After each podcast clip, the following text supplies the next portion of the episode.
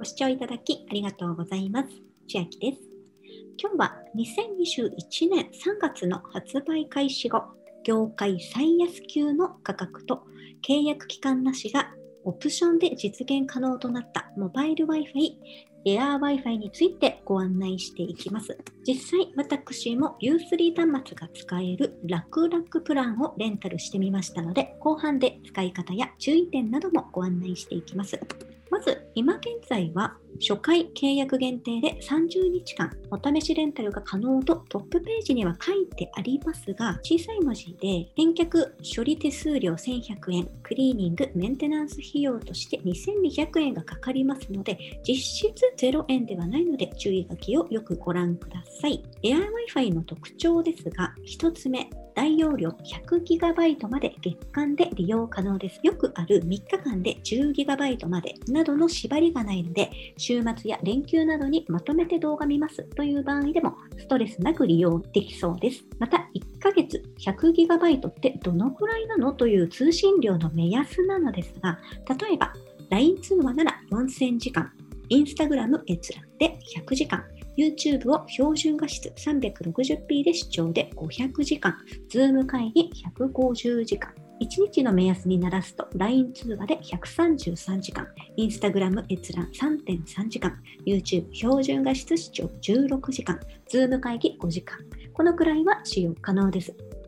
2つ目、契約期間なしプランということで短期間レンタルが可能になっています。他社ですと契約期間の縛りがあるものが多いですが、この AirWiFi ではオプションで月額330円を追加するだけでいつでも解約金無料で解約ができます。このオプションをつけても業界最安値となって、3つ目、工事不要、ウェブからの申し込みで最短翌日到着を選べるので届いたその日から利用できます。ここには書いていませんが、4つ目としてクラウド SIM タイプなので SIM カードをクラウドサーバー上で管理しているため、各端末に物理的な SIM カードを挿入する必要がなく、日本国内だけでなく海外でも SIM なしで使用可能です。クラウド SIM タイプでは au、ドコモ、ソフトバンクなどの3大キャリアのスマホで利用されている LTE 回線が利用可能で、その時々の位置情報をもとにより最適な通信が可能です。どのキャリアも人口カバー率 99% を誇り、電波が弱くなりがちな田舎や人口の少ない場所、地下や室内の奥側、地下鉄の中でもつながりやすいと言われています。AirWiFi の端末スペックですが、3つのプランから選べまして、それぞれ届く端末が違います。共通点を先にお伝えしますと、上りと下りの通信速度、海外どこでも利用可能、この2点はどのプランでも同じになっております。ちなみにあくまで理論値ですが、上り最大 50Mbps、下り最大 150Mbps となっております。違いは何かと言いますと、同時接続台数、最大使用可能時間、端末の重さ、この3つが異なっています。一番安いサクッとプラン、税込月額3278円、100GB 使えるポケット Wi-Fi の中では業界最安値の月額料金となっております。届く端末は U2S、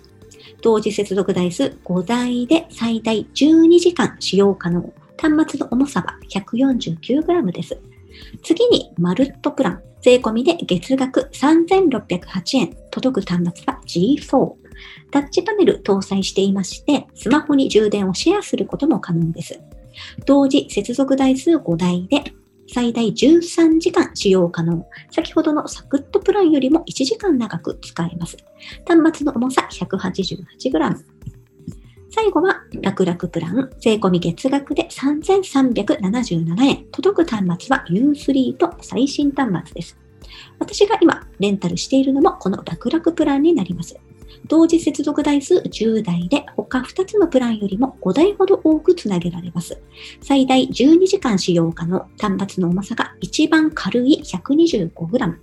この楽々プランですが、2021年6月22日から価格が3718円だったのが3377円と341円安くなりました。この価格変更により、契約期間なし U3 のプランでも業界最安でとなりました。注意書きが5つありまして、1つ目、日本国内の 4G ネットワークに対応しています。5G の回線にまだ適用がないので、現状は 5G 回線の適用エリアにおいても 4G 回線を取得しています。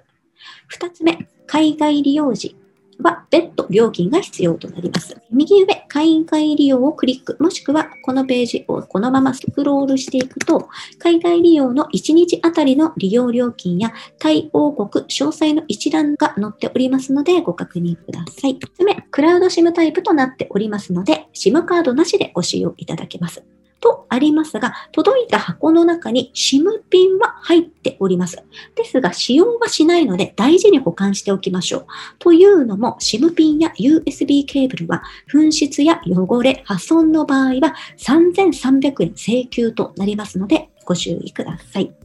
4つ目、弊社でクリーニングをしました。リフレッシュ端末で注文いただけますとあるので、つまり新古品になります。新品ではありませんのでご注意ください。これは3つのプラン、どれも新品ではなく新古品という扱いになります。5つ目、別途事務手数料として3300円かかります。続いて解約金なのですが、よく最安値を謳っているところって契約期間の縛りが3年ですとか長かったりするのですが、 AirWiFi の契約期間は12ヶ月間です。そして13ヶ月目に解約金不要で解約できる1ヶ月間を挟み、また1年後の26ヶ月目、解約金不要で解約できる1ヶ月間があります。ですので、2ヶ月目から12ヶ月目に解約してしまうと7700円かかりますが、13ヶ月目を待っていれば0円で解約可能です。このタイミングで最新の端末に変えることも可能です。また、14ヶ月目から25ヶ月目での解約は5500円と1年目よりも2200円安く解約することもでき、さらにこの12ヶ月間の縛りすらえげつない、縛ってほしくないという場合は、月額330円の契約期間なしオプションをつけておけば、13ヶ月目を待たずに解約申請をした翌月末の解約となり、解約金0円でやめられます。また、水没や落下などの故障時に安心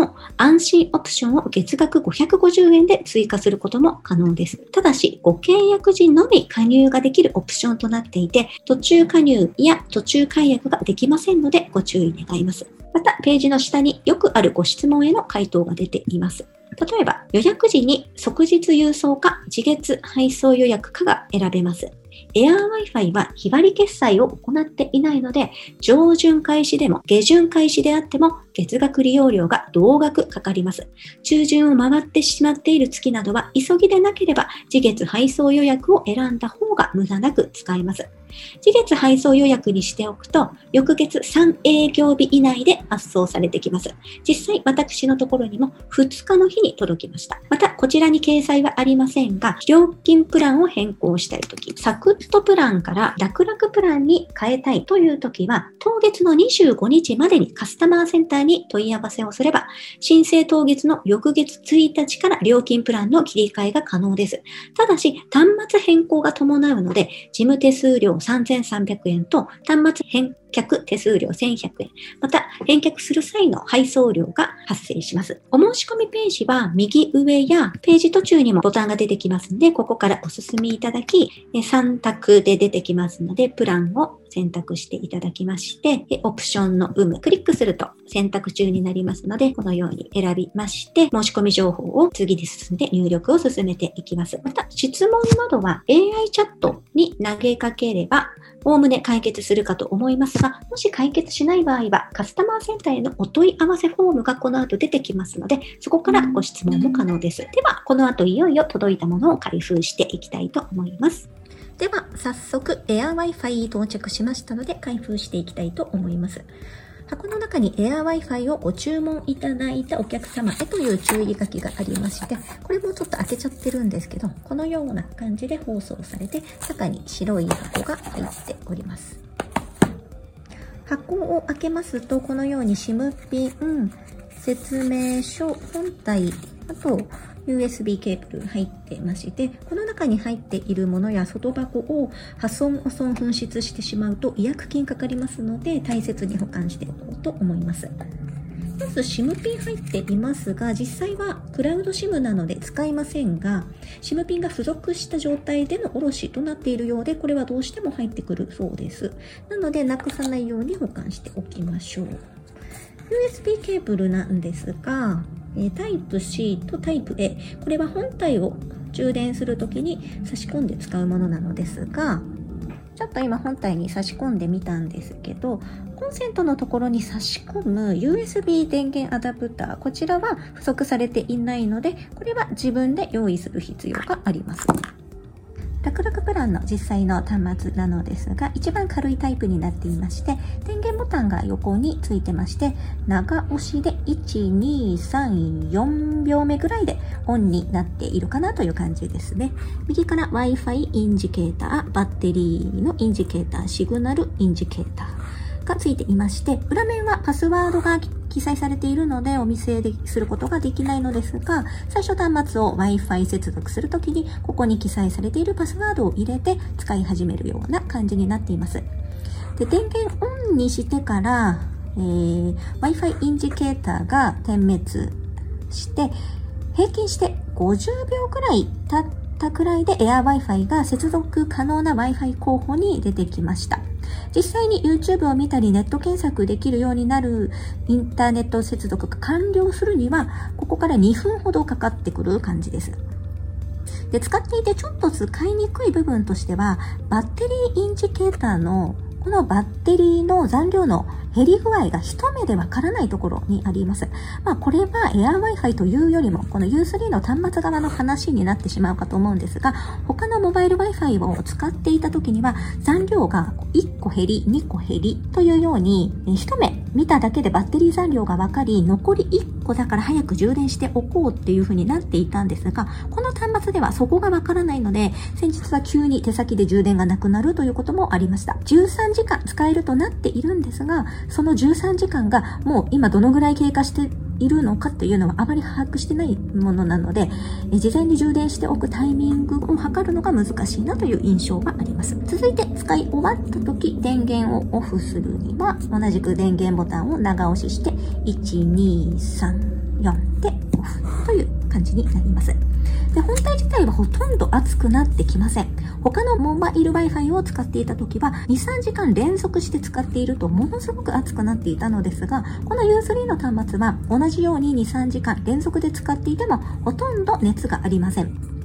また、表示する部分もインジケーターの点灯のみですので、消費電力もそこまで必要なく無駄なエネルギーもないのかなという印象です。実測値の速度ですが、平地にある自宅で測定した平日午前10時台で下り 43.47 メガ BPS、上り 9.84 メガ BPS。同時間に同じく自宅のソフトバンクエアーと比較してみますと、ソフトバンクエアーの場合は下り 89.09、上り 6.98 となっています。市街地の平日午後3時台で下り 39.26、上り 24.17 となっておりました。同じく市街地の平日午後5時台で下り 44.43、上り 25.94 と出てきました。私は移動中に YouTube をラジオ代わりに聞いたり、音声メディアを再生しているのですが、何のストレスもなく使用できております。では今日は AirWiFi についてご案内いたしました。内容が良ければグッドボタン嬉しいです。また YouTube のチャンネル登録や各音声メディアのフォローもお待ちしています。今私の LINE 公式アカウントでは、毎日子供にお帰りと言いたい自宅で収益を上げる方法をご案内しています。動画や音声ではお伝えしていない内容などもお話ししていますので、ぜひ LINE もご登録ください。下の説明欄からお進みいただけます。最後までご視聴いただきありがとうございました。千秋でした。